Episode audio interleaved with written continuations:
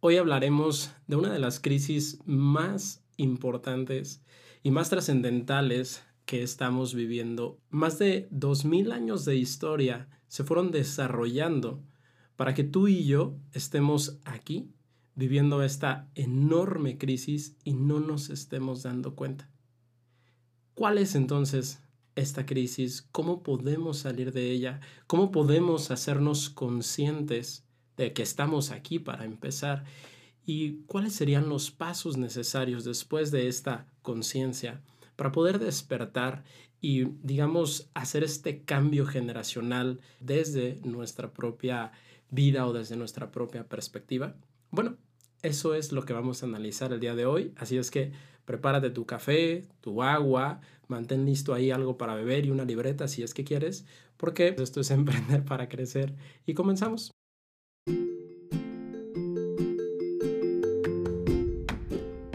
Hola, ¿qué tal? Bienvenido, bienvenida seas. Mi nombre es Arturo Vázquez y este podcast fue pensado y creado para impactar de forma positiva tu vida y la vida de aquellas personas con quienes decidas compartirlo. Aquí hablaremos de tres temas que me apasionan. Negocios, dinero y desarrollo personal. Hablamos de negocios porque considero que es la mejor herramienta que tú y yo tenemos para impactar a otros con nuestros talentos, habilidades y pasiones. De dinero, porque mediante el dinero es como podemos multiplicar este impacto y servir de mejor forma y de desarrollo personal, porque sin este las dos herramientas anteriores no tendrían ningún sentido. Así que te invito a emprender este maravilloso viaje conmigo, a emprender para crecer. Comenzamos. Vamos a hablar de este increíble tema. Y para iniciarlo, para ponerte más en contexto, te quiero contar una pequeña historia. Esta historia te decía en la introducción que tiene más de 2.000 años gestándose, pero en realidad tiene, alrededor de 10.000 años. Imagínate, hace más de 10.000 años cuando nuestros antepasados estaban en las cuevas, cuando todavía salíamos a cazar, cuando teníamos, imagínate a, este, a estos guerreros en la tribu o a este líder de la tribu, cuando todavía ni siquiera nos juntábamos en, en, digamos, en tribus más grandes, sino que eran núcleos familiares de unas cuantas personas, 10 personas, 20 personas apenas. Y entonces salían, en este caso, la mayoría de los hombres a cazar. Y salían entonces para buscar el alimento. También salían a buscar frutas y verduras, porque según estudios, entonces también éramos omnívoros y comíamos de todo un poco, pero imagínate uno de esos días. Uno de esos días en los que salen de pronto estos cazadores y empiezan y de pronto ven a lo lejos una presa. Ok, pero esta presa pues los alcanza a ver. Imagínate que haya sido, no sé, un, un ciervo y entonces está el ciervo y se están acercando así, todos agachados, ya sabes, cabizbajos, tratando de no hacer ruido con las lanzas. Y entonces este ciervo escucha de pronto cómo se rompen las hojas cuando uno de estos cazadores está caminando hacia él. Y entonces levanta las orejas y empieza a correr y todos lanzan ahí sus lanzas, obviamente, pero ninguno le da. Y entonces se les escapa la comida. Y durante todo ese día, ya no, ya no encuentran otra presa. Y entonces regresan y comen pues vaya frutas y verduras y lo que tenían allí, pero ese día se quedaron sin comer carne. Imagínate cuáles eran los sentimientos que tenían que, digamos, tener durante todo este tiempo estas familias o estas pequeñas tribus.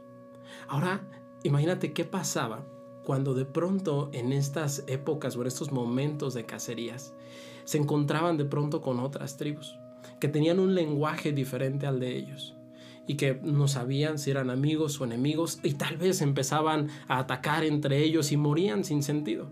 Tanto una tribu como la otra se quedaban tal vez sin cazadores o sin guerreros y entonces podían morir de hambre solo por no darse cuenta que, que esa persona o esa tribu que consideraban su enemigo, si se juntaran, podían ser no solo sus aliados, sino que podían lograr más cosas juntos. Lo que sucedió hace alrededor de 10.000 años es que se descubrió, por decirlo así, o se empezó esta, esta nueva actividad llamada agricultura. Y con esta actividad entonces se empezaron a desarrollar sociedades cada vez más grandes. Porque lo que sucedía antes era que había que estar migrando, había que estar siendo nómadas dependiendo de a dónde se movían estas presas, dependiendo de la época también, dónde crecían más frutos o dónde crecían más plantas de las que nos pudiéramos alimentar al mismo tiempo que los animales. Así como actualmente en África las manadas entonces tienen que estar migrando de un lado a otro según la temporada de lluvias, así nosotros vivíamos antes. Pero con la llegada de la agricultura entonces todo cambió. Ahora podíamos establecernos en un sitio que nos gustara. Podíamos entonces encontrar tal vez una cueva o incluso más adelante ir construyendo nuestros propios refugios. Porque alrededor de eso lo único que teníamos que buscar era tierra fértil. Más adelante empezamos también a criar animales con los cuales podíamos alimentarnos. Ya no solamente carne, ya también podíamos tener huevos, por ejemplo, de las gallinas, y podíamos tener leche tal vez del ganado, y empezamos entonces así a crear sociedades. Y aquí fue nuestro, nuestra primera probadita de libertad.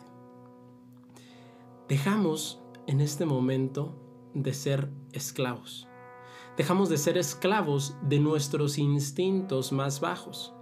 Dejamos entonces de pensar todo el tiempo en qué íbamos a comer y dónde íbamos a encontrar nuestra siguiente presa y cómo a dónde nos íbamos a mover y qué tal iba a estar el temporal de lluvias o el temporal de no sé, de los animales dependiendo de dónde migraran para poder nosotros entonces migrar hacia allá. Y según la pirámide de Maslow, una vez que cubrimos estas necesidades básicas de supervivencia y de alimento, empiezan a desarrollarse otro tipo de necesidades más profundas. Un tipo de necesidades que muchas veces se convierten en intangibles. Ahora, volvamos entonces a, esta, a este descubrimiento o a unos años después del descubrimiento se empiezan a crear las primeras sociedades. Imagínatelos todos súper contentos cuando entonces empezaron a desarrollar estos procesos de agricultura. Imagínate la primera cosecha, donde de pronto, digamos que fuera maíz, donde de pronto ven que crece y que crece y que crece el maíz y que ahora tienen granos suficientes para sobrevivir durante meses. Pero no solo eso, sino que las siguientes cosechas para los siguientes meses ya se están gestando. Es decir, el alimento por el resto de su vida está resuelto. Lo que a civilizaciones antiguas les costó años y vidas enteras eh, de, de poder lograr, ellos ya lo tenían en la mano. Ya no había de qué preocuparse, podían vivir una vida tranquila de ahí en adelante. Pero, según esta pirámide de Maslow, empezó una nueva necesidad y con ella un nuevo enemigo. Ahora ya no era este asunto de querer comer y de querer buscar esta comida y estar desesperados por esta supervivencia. Este enemigo se convirtió en algo muy sutil. Una pequeña voz que casi parecía ser nuestra propia voz, pero no lo era así. Este enemigo entonces nos empezó a susurrar la idea de que podíamos, ahora que ya teníamos estas necesidades cubiertas, podíamos obtener más de la vida. Pero ¿Recuerdas el ejemplo que te puse en el que entonces se encontraban a otra civilización y de pronto se atacaban entre ellos porque pues no sabían que podían lograr cosas más grandes juntos? Eso comenzó a pasar.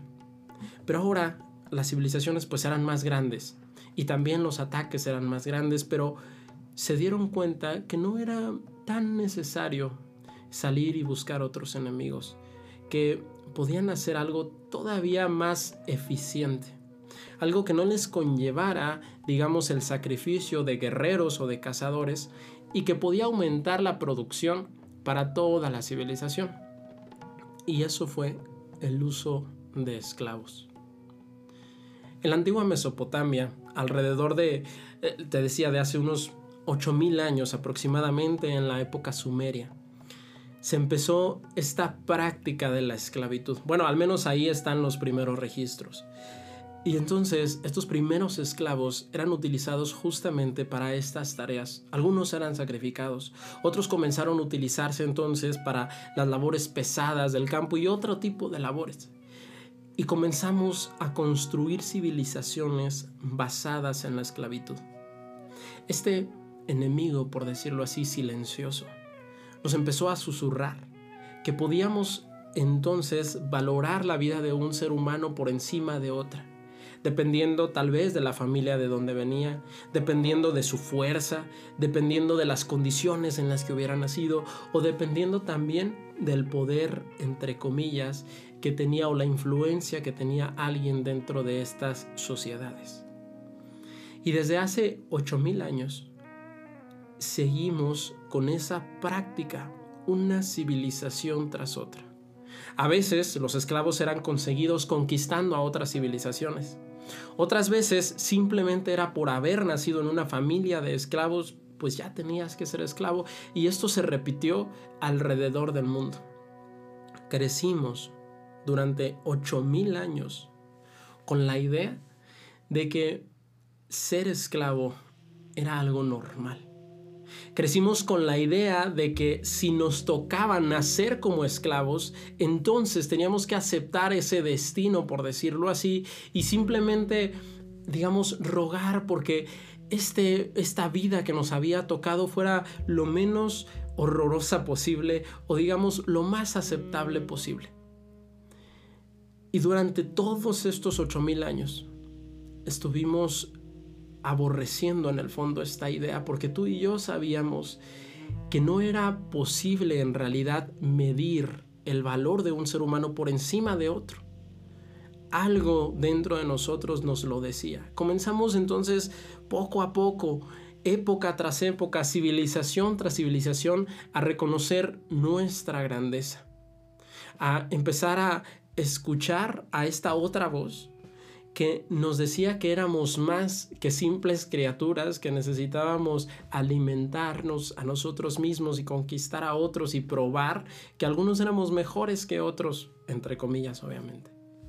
Comenzamos entonces a escucharnos a nosotros mismos, a entender que había una razón por la que tú y yo habíamos nacido justo en esta época, en este momento, en un mundo tan complejo a través de las personas que se ponían a filosofar, a través del arte que se empezó a crear, a través de los descubrimientos que se empezaron a realizar alrededor del mundo, nos enteramos que el mundo en el que vivíamos era no solo más grande, sino también más complejo y más magnífico de lo que nos habíamos imaginado jamás. Luego, volteamos a ver a las estrellas y aprendimos de ellas también vimos al océano y aprendimos de él también y entonces empezamos a conectarnos entre civilizaciones, empezamos a comunicarnos a pesar de la barrera del idioma. Hubo entonces los primeros políglotas en los que podían entonces interactuar y darse cuenta que había culturas diferentes y empezaron los primeros viajeros simplemente por el placer de conocer, por el, esa dicha o ese anhelo del descubrimiento. Ahora, ¿Por qué te estoy contando todo esto? Vamos a llegar a algún punto, te lo prometo. Hace menos de 200 años, la esclavitud se abolió. En la mayoría de los países fue como un despertar colectivo en el que muchos empezaron a abolir la esclavitud alrededor del año 1800. Entre 1800 y 1900 se empezó a repetir esta rebelión en diferentes países o esta independencia, como tú le quieras llamar porque escuchábamos una voz dentro de nosotros que decía que eso no era correcto. Y no correcto por leyes que, hay, que alguien haya establecido, sino porque tú y yo somos más grandes de lo que nos dijeron. Y entonces Imagínate este despertar mundial en el que ni siquiera estábamos tan conectados como lo estamos hoy y de todas maneras las conciencias de las personas alrededor del mundo empezaron a actuar como una sola y empezamos entonces a sentirnos cada vez más llamados por esta voz que nos empujaba hacia la libertad. Y en ese llamado mundial muchos decidieron escuchar, a pesar de que les costara la vida Miles de historias alrededor del mundo se pueden investigar hoy en día del sacrificio que tuvieron que hacer para poder darnos a ti y a mí la libertad de la que disfrutamos hoy. Por eso es que el nacionalismo mueve tantos corazones. Porque sin importar de qué país me estés escuchando, sabes que hubo miles de personas que dieron su vida para que tú hoy goces de la libertad que tienes. Pero no solo pasó esto en este momento. Seguimos, aún después de 8000 años y aún después de estos últimos 200 años o 150 años, dependiendo del país en el que estés seguimos sintiendo esta llama dentro de nosotros de la libertad. Y es por eso que hoy cuando vemos películas, entonces luego luego nos identificamos con estas historias en las que de pronto hay una civilización o hay una persona que quiere ser libre, o por eso es que de adolescentes cuando estamos en esta transición en la que aprendemos a entendernos a nosotros mismos, pues nos sentimos aprisionados tal vez por nuestros perdón, por nuestros padres o por la sociedad y empezamos a cuestionar todas estas reglas en las que vivimos y queremos ser libres, queremos expresarnos. Pero esta otra voz, este otro enemigo, por llamarlo de alguna forma, sigue acechándonos. Esa misma voz que nos dio los primeros susurros para comenzar a crear la esclavitud. Esta voz que hace que tú y yo nos estemos comparando constantemente. Y hoy, esta voz precisamente nos ha traído a vivir una de las crisis más grandes, que era lo que te hablaba al inicio, porque la traemos arrastrando desde hace 8000 años. Ese ha sido nuestra verdadera batalla, no la esclavitud. Pero nos empezamos a hacer más conscientes de esto hace alrededor de 40 años, cuando se creó Internet. Imagínate con qué visión se desarrolló Internet. Imagínate que podíamos ahora estar conectados con personas del otro lado del mundo. Y nadie imaginó tal vez, o a lo mejor y sí, las implicaciones que esto llegaría a tener en tan solo 40 años fueron necesarios, vamos a ponerlo en contexto, fueron necesarios 8000 años para que pudiéramos vivir de alguna manera más libre, por decirlo así, o ocho mil y tantos años, para que pudiéramos vivir de una manera más libre. Y con esa libertad que tú y yo ganamos en tan solo 40 años, o hace tan solo 40 años, desarrollamos una tecnología o una serie de tecnologías que nos permiten expresar, que nos permiten estar en una democracia, por decirlo así, o al menos tener prácticamente las mismas oportunidades para poder acceder a uno de los recursos más valiosos que tenemos, que es la información pero también para extender nuestro conocimiento, nuestro amor y nuestra influencia por todo el mundo, con unas pocas herramientas. Eso fue hace tan solo 40 años. Y ese potencial tenía y tiene Internet desde el momento en que se creó. Pero el problema es que traemos 8000 años de historia guardada en nuestros genes. Traemos 8000 años de historia escuchando a esta voz, que no es más que otra que el ego, que constantemente nos está haciendo que nos comparemos con otros, que nos comparemos para medir quién vale más que quién, quién logra más que quién. Y el problema es que como durante estos ocho mil años vivimos siendo esclavos o aceptando la esclavitud en otras personas, nos acostumbramos a esa realidad. Apenas estamos en esta transición y hoy tú y yo estamos en esta época de despertar en esta nueva, digamos, conexión de la mente universal, en la que hace, al igual que hace alrededor de 200 años, esta mente universal nos llamó a pedir libertad, nos llamó a luchar por una libertad, no solo por nosotros en ese momento, sino por las generaciones futuras. Hoy, tú y yo estamos viviendo esta misma época de transformación, gritando por nuestra libertad. Pero el asunto es que como ahora este enemigo, entre comillas, al que nos enfrentamos es tan silencioso, no nos damos cuenta que puede estar ganando esta lucha o esta guerra de una manera muy sutil. te comentaba que vivimos entonces en esta crisis mundial de autoestima. ¿Y por qué hablo de una crisis de autoestima? Porque imagínate, desde que se creó Internet como una de las herramientas más importantes para desarrollarnos como seres humanos, Hoy tienes en la palma de tu mano, en tu celular, tienes una de las herramientas más potentes jamás creadas para poder acceder a la información de todas las épocas. Y de manera gratuita, además.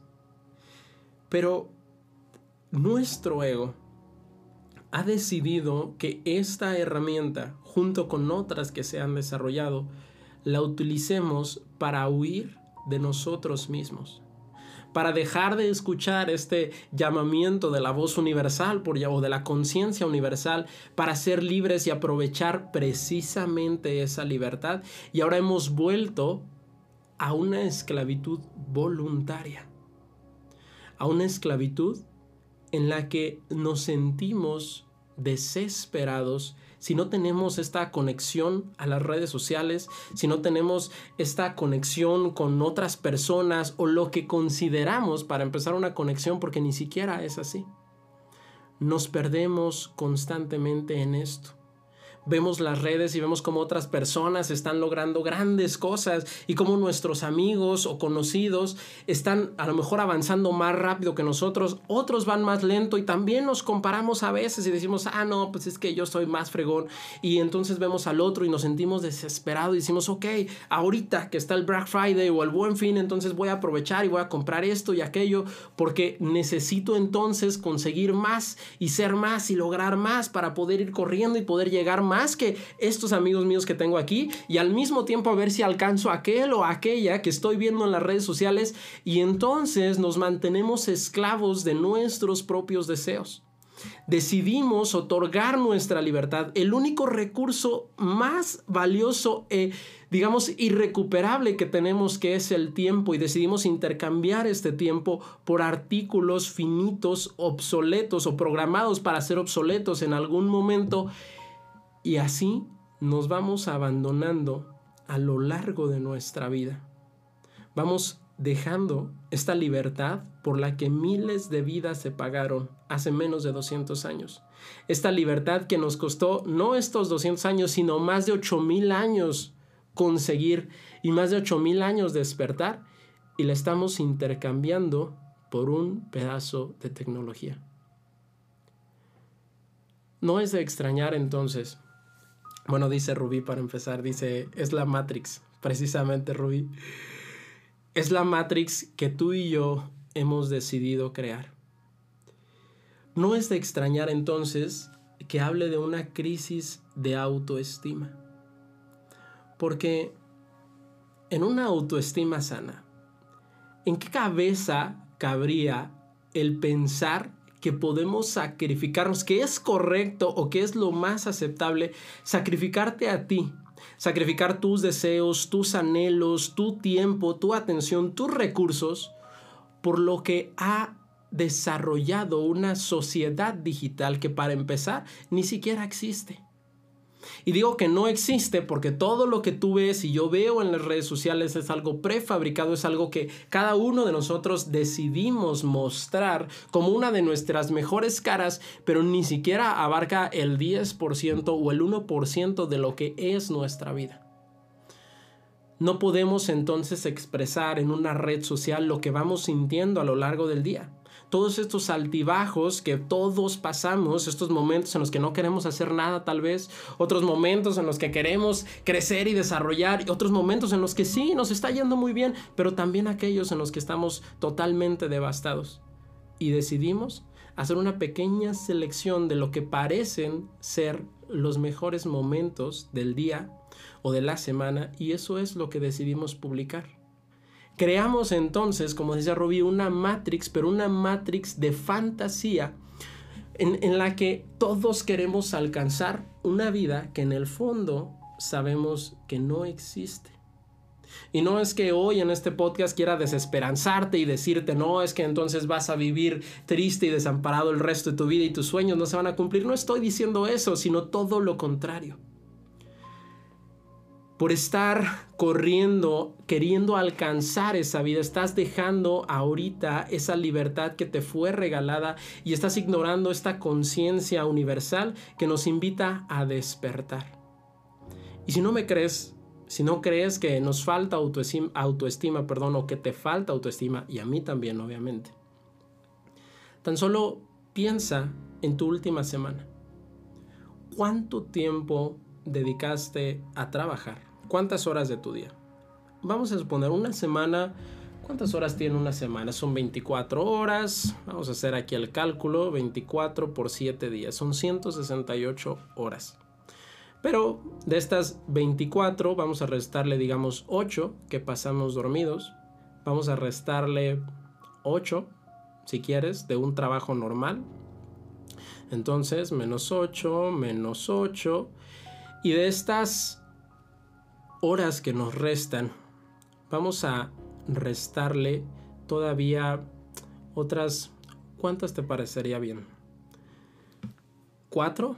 Que nos aventemos en los asuntos del día a día, entre que si tengo que preparar la comida, o que si tengo que ir a pagar esto, o limpiar la casa, o no sé, alguna otra cosa. Vamos a quitarle cuatro horas más. Nos quedan solamente cuatro. Y de estas cuatro, quiero que te fijes si es que tu celular tiene la función y si no, descárgate una aplicación, te va a servir un montón. Quiero que te fijes cuántas horas en promedio pasas en redes sociales o abriendo o desbloqueando tu celular. El promedio mundial de aquellas personas que tienen acceso a un celular es de 3 o 3 horas y media diarias. Esto nos deja tan solo media hora al día para poder entonces desarrollarnos o dedicar a aquello que realmente nos apasiona. Imagínate lo absurdo de esto. De todo este regalo que nos costó más de 8.000 años y miles y millones de vidas sacrificadas para que tú y yo estemos aquí. Decidimos utilizar la mayor parte de ese tiempo en conseguir dinero, trabajando, y generalmente todavía para otras personas, pero esa es historia de otro podcast. Decidimos utilizar gran parte de ese tiempo trabajando para conseguir dinero, para pagar no solo nuestras necesidades. Porque, ¿te acuerdas? Dice Rubí, media hora no es nada. Efectivamente, Rubí.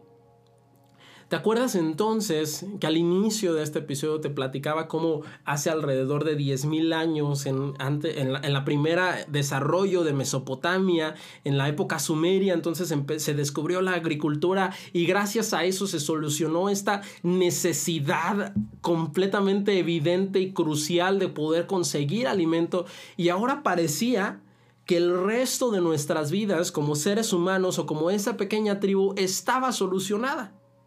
Imagínate entonces que tú eras un niño en esta tribu o un joven o una jovencita en esta tribu y entonces habías escuchado historias durante toda tu vida que te ibas a dedicar a una sola cosa y era conseguir alimento y refugio. Ese era tu único objetivo en toda tu vida y ya lo habías aceptado y de pronto durante alrededor de, no sé, imagínate cinco años, una transición de cinco años, ya no tenías que hacerlo.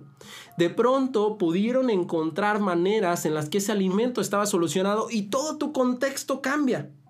Ahora tenías la oportunidad de decidir qué era lo que ibas a hacer, obviamente además de cultivar, pero te quedaba más tiempo y más energía y ahí es donde empezó esta introspección de la que hablábamos de la pirámide de Maslow. Hoy estás en ese preciso momento, pero en otro punto de la historia. Ya no eres esclavo de manera, digamos, obligada. Ya ni siquiera tienes que preocuparte realmente por lo que tienes que comer o no comer. Porque si estás viendo este podcast, tienes acceso a tecnología, o escuchando, mejor dicho, este podcast, tienes acceso a tecnología. Y eso quiere decir que al menos ese dinero que tuviste para poder comprar y acceder a tecnología es dinero que te está sobrando, por decirlo así, encima de tus necesidades vitales. Entonces, si lo vemos desde un contexto eh, estricto, perdón, por el alimento, ya no te tienes que preocupar. Es decir, vas a estar vivo todavía durante muchos años más. Pero ¿qué vas a hacer con esa vida? ¿Qué vas a hacer con esa media hora que ahora te estás regalando?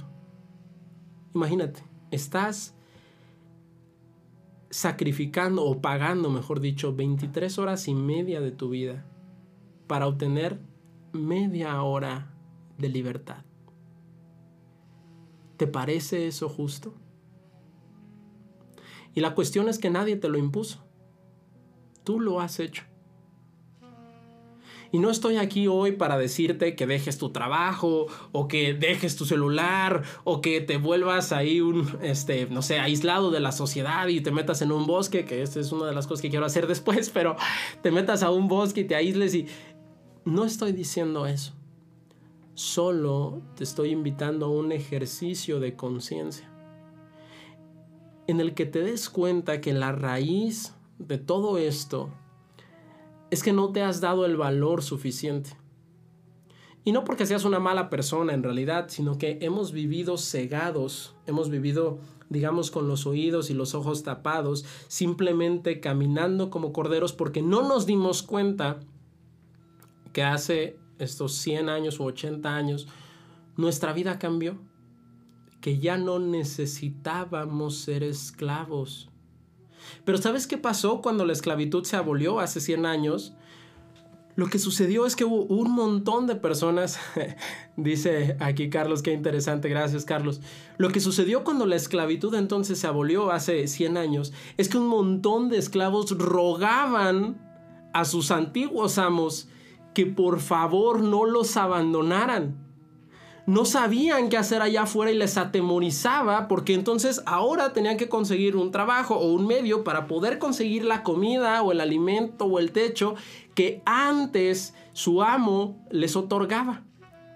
Imagínate lo absurdo de esto se habían acostumbrado tanto a pagar su vida, su tiempo y la de sus hijos, incluso la de sus familias, porque era muy común que estos dueños de esclavos entonces abusaran de toda la familia. Pagaban el precio de ellos y de otras vidas a cambio de un plato de comida y de un techo. Y todavía cuando tuvieron la oportunidad de, de echar esto abajo, rogaban por volver ahí. El miedo que tenían los hacía temblar, la desesperación de la incertidumbre. Y hoy tú y yo sentimos lo mismo. Pero como tenemos una manera de escapar a este miedo, de por decirlo así, encerrarlo en una caja, meterle llave y esa caja está aquí en tu mano, no nos damos cuenta precisamente de que estamos huyendo de nosotros mismos y que lo único que necesitamos hacer es darnos cuenta del valor que tú tienes y del valor que yo tengo como seres humanos, de la inmensa capacidad. Darnos cuenta de que tuvieron que existir miles de millones de pequeñas coincidencias, por decirlo así, para que tú hoy estés aquí. Y que la capacidad que hay dentro de ti es enorme. No solo la capacidad mental y física, sino la capacidad de crear estaba leyendo en la mañana y por eso quise hablarte de este tema, eh, bueno, una sección de un libro que se llama Un curso de milagros, ya te he hablado de él, en la que mencionaba que el amor siempre tiene que estar acompañado de libertad.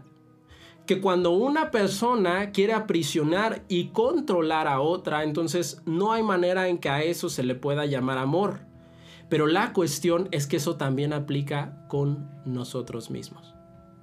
Y es bien fácil cuando lo trascendemos, por decirlo así, a una relación y decimos, ah, no, pues es que él o ella, o no sé, mi pareja, por decirlo así, me está aprisionando todo el tiempo y no me deja salir o me pregunta que dónde estoy, que con quién estoy, todo este rollo. O ves a lo mejor otra pareja que conoces que está así, no manches, son súper controladores. ¿Cómo es posible que él o ella les esté marcando todo el tiempo y no está bien? Eso, claro, es súper fácil verlo allá afuera, pero ¿qué control estás ejerciendo contra ti mismo? Porque en el fondo sabes que estás desperdiciando, por decirlo así, tu vida. Y no porque esté mal lo que haces, sino porque no estás escuchando tus verdaderos deseos. No sé si estudiaste una carrera simplemente por aceptación social o si realmente te fascinaba esa carrera, pero no te has dedicado al 100% porque tal vez no te trae el dinero que la sociedad te dice que deberías de ganar para comprar lo que la sociedad ve bien que deberías de comprar si se supone que eres alguien exitoso o exitosa. O por otro lado, no sé si pusiste un negocio simplemente porque este negocio precisamente daba ese dinero que te va a dar esta vida socialmente aceptada, pero que en el fondo sabes que ni siquiera es la vida que quieres. Nuevamente no estoy aquí para decir que estás haciendo bien o que estás haciendo mal, sino como un ejercicio de conciencia. Así es que hoy, esta noche, quiero invitarte a que te escuches a ti mismo, a que hagas un momento de introspección en el que si tuvieras solucionado el resto de tu vida, si no tuvieras que preocuparte por dinero, por salud o por tiempo, ¿qué sería lo que estuvieras haciendo? Y no me refiero otra vez a este propósito que nos ha vendido Hollywood en el que toda tu vida sea perfecta, no. Sino realmente cómo quisieras sentirte, cuál es el sentido más profundo que quisieras darle a tu vida si estas necesidades están cubiertas y empieces a escribirlo a detalle. Te darás cuenta tal vez que al inicio no es tan fácil, porque nos hemos ignorado tanto tiempo, nos hemos mantenido en esclavitud interna tanto tiempo. Hemos permitido a nuestro ego controlar toda nuestra vida y ser el amo y señor. Que ahora en estos momentos de reflexión en los que tal vez sentimos ese llamado o ese atisbo de libertad que está dentro de nosotros, no sabemos qué hacer y nos sentimos como esos esclavos de decir, ok, ok, ok, ok, ya sé que a lo mejor podría vivir, no sé, con más tiempo o no dedicarle tiempo a esto, pero es que, ¿qué hago? O sea, si dejo mi celular apagado por decir, este, no sé, un fin de semana, pues, ¿qué hago? O sea, me pongo a leer, pero luego me aburro y me camino y luego, ¿qué pasa? Y, y sentimos esta desesperación que sintieron los primeros esclavos cuando fueron libres.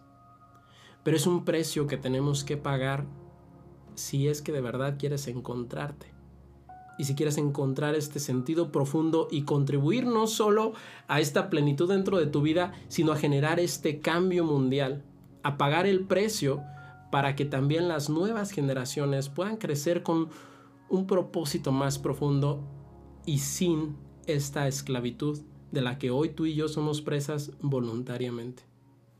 Te invito entonces a hacer este ejercicio Gracias, gracias de verdad por escuchar esta pequeña historia o esta serie de historias y te invito a que si crees que a alguien más le falta escuchar esto, también compartas este podcast. En mis redes sociales me puedes seguir en Facebook como arroba en Twitter también y en Instagram como arroba a oficial.